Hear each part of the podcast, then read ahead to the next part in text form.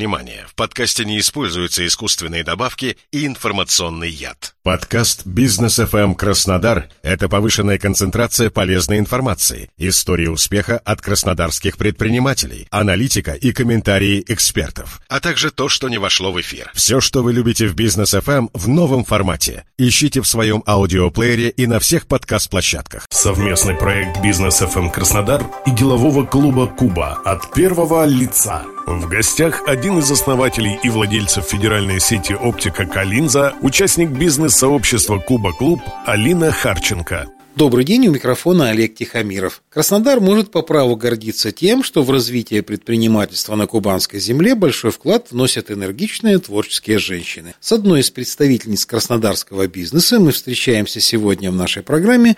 Это Алина Харченко, один из основателей и владельцев федеральной сети оптики Калинза, участник бизнес-сообщества Куба Клуб. Здравствуйте, Алина. Добрый день. Давайте начнем наш разговор э, с салонов оптики как это все начиналось, ваша история? Начиналось это все в 2009 году и маленького интернет-магазина по доставке контактных линз. Открыли интернет-магазин. Это была идея супруга, и э, он э, получил на нее э, субсидию от государства, защитив в центре занятости а бизнес-план написанный. Ему выдали единоразовое пособие по безработице, вот, ну, годовое разом а сумма была что-то около 54 тысяч. А на эти деньги, собственно, мы сделали интернет-магазин, а, то есть а, разработали сайт, а, купили кассовый аппарат и обошлись без первоначальной закупки, поэтому, в общем-то, малыми жертвами, скажем так. Как сейчас помню первый заказ, пришедший к нам, позвонивший нам первый, первый раз клиент, э,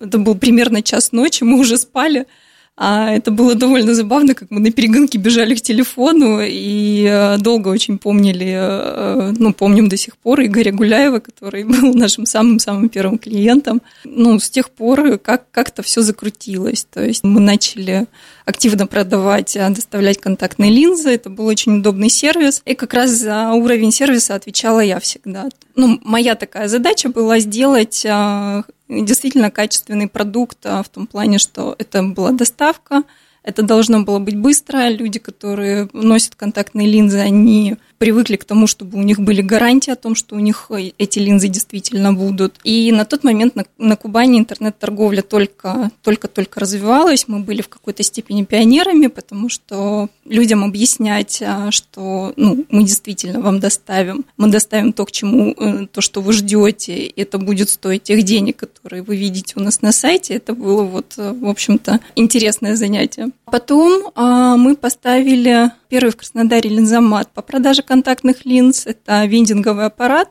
Сейчас они, в общем-то, есть практически везде. А тогда ну, я подумала, почему бы и да. Мы в свойственной себе манере там купили самый дешевый вендинговый аппарат, поставили его в удачном месте, и он сработал. С ним были некоторые сложности, забавные истории, потому что, ну, поскольку он был самый дешевый, функционал его был довольно ограниченный, и с ним приходилось хлопотать. Знала всех маршрутчиков, у которых можно наменять монет 10-рублевых. А в 2014 году мы решили открыть э, оптики, ну, мы решили открыть одну оптику, потому что рынок контактной коррекции так устроен, что поставщики дают тебе очень хорошие скидки, а если у тебя есть врач, который подбирает эти самые контактные линзы. А мы посчитали и поняли, что на наши обороты мы сможем а, ну, позволить себе врача, мы сможем позволить себе салон, и здесь еще мы сможем зарабатывать еще на продаже коррегирующих очков, солнцезащитных очков. В общем, мы решили открыть оптику. Антон нашел первое наше подходящее под оптику место, снял его в аренду, мы начали задумываться там про ремонт, а, там про оборудование – и так вышло, что ему пришло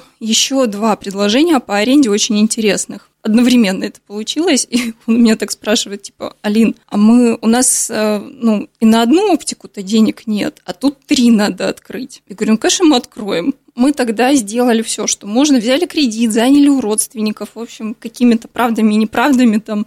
Я сама разработала мебель, там, сама красила стены, там, мои родственники приехали помочь нам собрать эту мебель, там, все сделать. В общем, мы в 2014 году мы открыли сразу три салона. Еще одной интересной вехой в, этом, в этой всей истории было сделать систему учета, потому что ну, то, как это делала я, там, мои какие-то способы ведения, там, отчетности, там, по продажам, по выручкам, по, по клиентам, ну, они были, были сделаны мной на коленке, это было, как бы, ну, все очень просто, и обойти это было все довольно легко. И на выставке в 2014 году я познакомилась с ребятами, которые разрабатывали как раз для оптик программу, программное обеспечение для ведения учета. Они мне предложили продукт, который вел учет э, в одном салоне, а я им говорю, у меня сразу сеть. И мы где-то полгода дописывали уже под сеть а, какие-то модули. Тоже это было очень интересно, потому что, ну, я-то в программных кодах ничего не понимаю, а они а, как раз программисты, то есть они ничего не понимают в том, как устроена ну, логика движения там товаров и, и денег а, ну, в работающих уже сетях, тем более, потому что один магазин это одно, а когда это сеть, в общем, это было довольно интересно, увлекательно, и мы очень классно справились. Скажите, вот сейчас как ситуация складывается с сетью? Насколько вы зависите, там, скажем, от импорта, потребительский спрос насколько упал или наоборот сохранился? Как вот ситуация? А, рынок оптики довольно-таки ортодоксален, если можно так сказать. Классическая розница, и ее двигать в те или иные стороны довольно сложно. Это, с одной стороны, плохо, потому что придумывать какие-то нововведения очень сложно – с другой стороны, это хорошо, потому что вот в ситуациях таких, как сейчас, какой-то уровень спроса все равно сохраняется. Естественно, он понизился, потому что люди стали экономить, покупать вместо двух очков одни, покупать оправы и э, линзы да, ну, намного дешевле, чем, чем это было раньше. Но, тем не менее, людям все равно нужно коррегировать зрение, как ни крути. Поэтому пока у нас есть возможность выжить, скажем так. Совместный проект «Бизнес ФМ Краснодар» и делового клуба «Куба» от первого лица. В гостях один из основателей и владельцев федеральной сети «Оптика Калинза», участник бизнес-сообщества «Куба Клуб» Алина Харченко. Вот сейчас немножко такой другой поворот в нашем разговоре. Я знаю, что вы увлеклись изготовлением ручного шоколада. Вот откуда это вдруг взялось? Ой, вы знаете, это произошло совершенно случайно.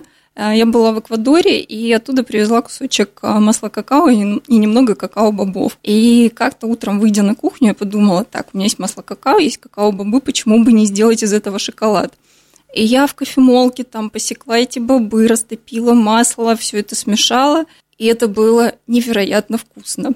Я сделала так один раз, второй раз, потом дала попробовать родственникам, потом друзьям, потом кто-то попросил сделать там кому-то на подарок плиточку – и понеслась. Там я э, начала разбираться в технологиях, купила какое-то оборудование необходимое для того, чтобы натирать шоколад. И, в общем-то, предыдущие пять лет я это делала, ну, вот как бы там для, для своих, для любимых, там, для близких. Шоколад – это такой продукт, который имеет свою собственную философию. Она очень схожа с винной философией, на самом деле. Мы не в курсе, как, как это, но дело в том, что разные какао-бобы они в зависимости от региона произрастания и от условий, и от ферментации, имеют очень разную вкус и ароматику. То есть, э, ну, мы-то привыкли, что шоколад там он бывает там темный, молочный, белый, там различается там а, по составу какао в нем. Но дело в том, что если брать разные сорта какао-бобов а, и делать из них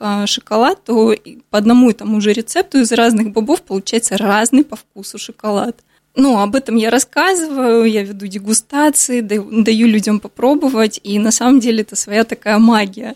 Ну, это как раз почему я, собственно, и предыдущий вопрос задал, потому что, ну, понятно, что человек может на кухне у себя чем угодно увлекаться, пироги печь, но у вас это становится бизнес-проектом. А, да, в этом году я решила все-таки как-то это нести в массы, потому что есть на это запал, появились на это ресурсы. К сожалению, ну, ситуация, произошедшая в мире, поставила под вопрос а, возможность а, моей задумки реализации, но все-таки я в этом направлении грибу, и мне очень хочется это сделать, потому что здесь для меня есть еще идея какого-то формирования вкуса и формирования культуры потребления, потому что когда мы потребляем какой-то продукт ну, такой вот настоящий, он насыщает нас, а, помимо нутритивной плотности, которую этот продукт имеет, он насыщает нас эмоционально, ментально, потому что когда мы пробуем пробуем, прислушиваемся к тому, что мы пробуем, мы развиваем свои вкусовые рецепторы, создаем новые нейронные связи. Это очень интересный процесс. Речь идет о создании какого-то пространства, кафе, кафетерий, что-то такое. Я очень хочу шоколатерию, я так это назвала. Сейчас набирают э, популярность какао-бары, ну, для меня это все-таки шоколатерия, то есть это место, где шоколад будет производиться, где а, посетители, гости будут видеть, как это делается, потому что помимо того, что это невероятно вкусно, это еще и очень красиво. И мне очень хочется показать, а, как, как это происходит, а, поделиться тем, что это свое такое волшебство, таинство, и дать возможность как-то в этом, может, поучаствовать даже как-то. Ну что же, будем ждать приглашений на открытие, Алина. Я напомню нашим радиослушателям, что в гостях у программы была сегодня Алина Харченко, один из основателей и владельцев федеральной сети оптики Калинза, участник бизнес-сообщества Куба Клуб. Спасибо большое, что пришли. У микрофона был Олег Тихомиров. Всего вам доброго.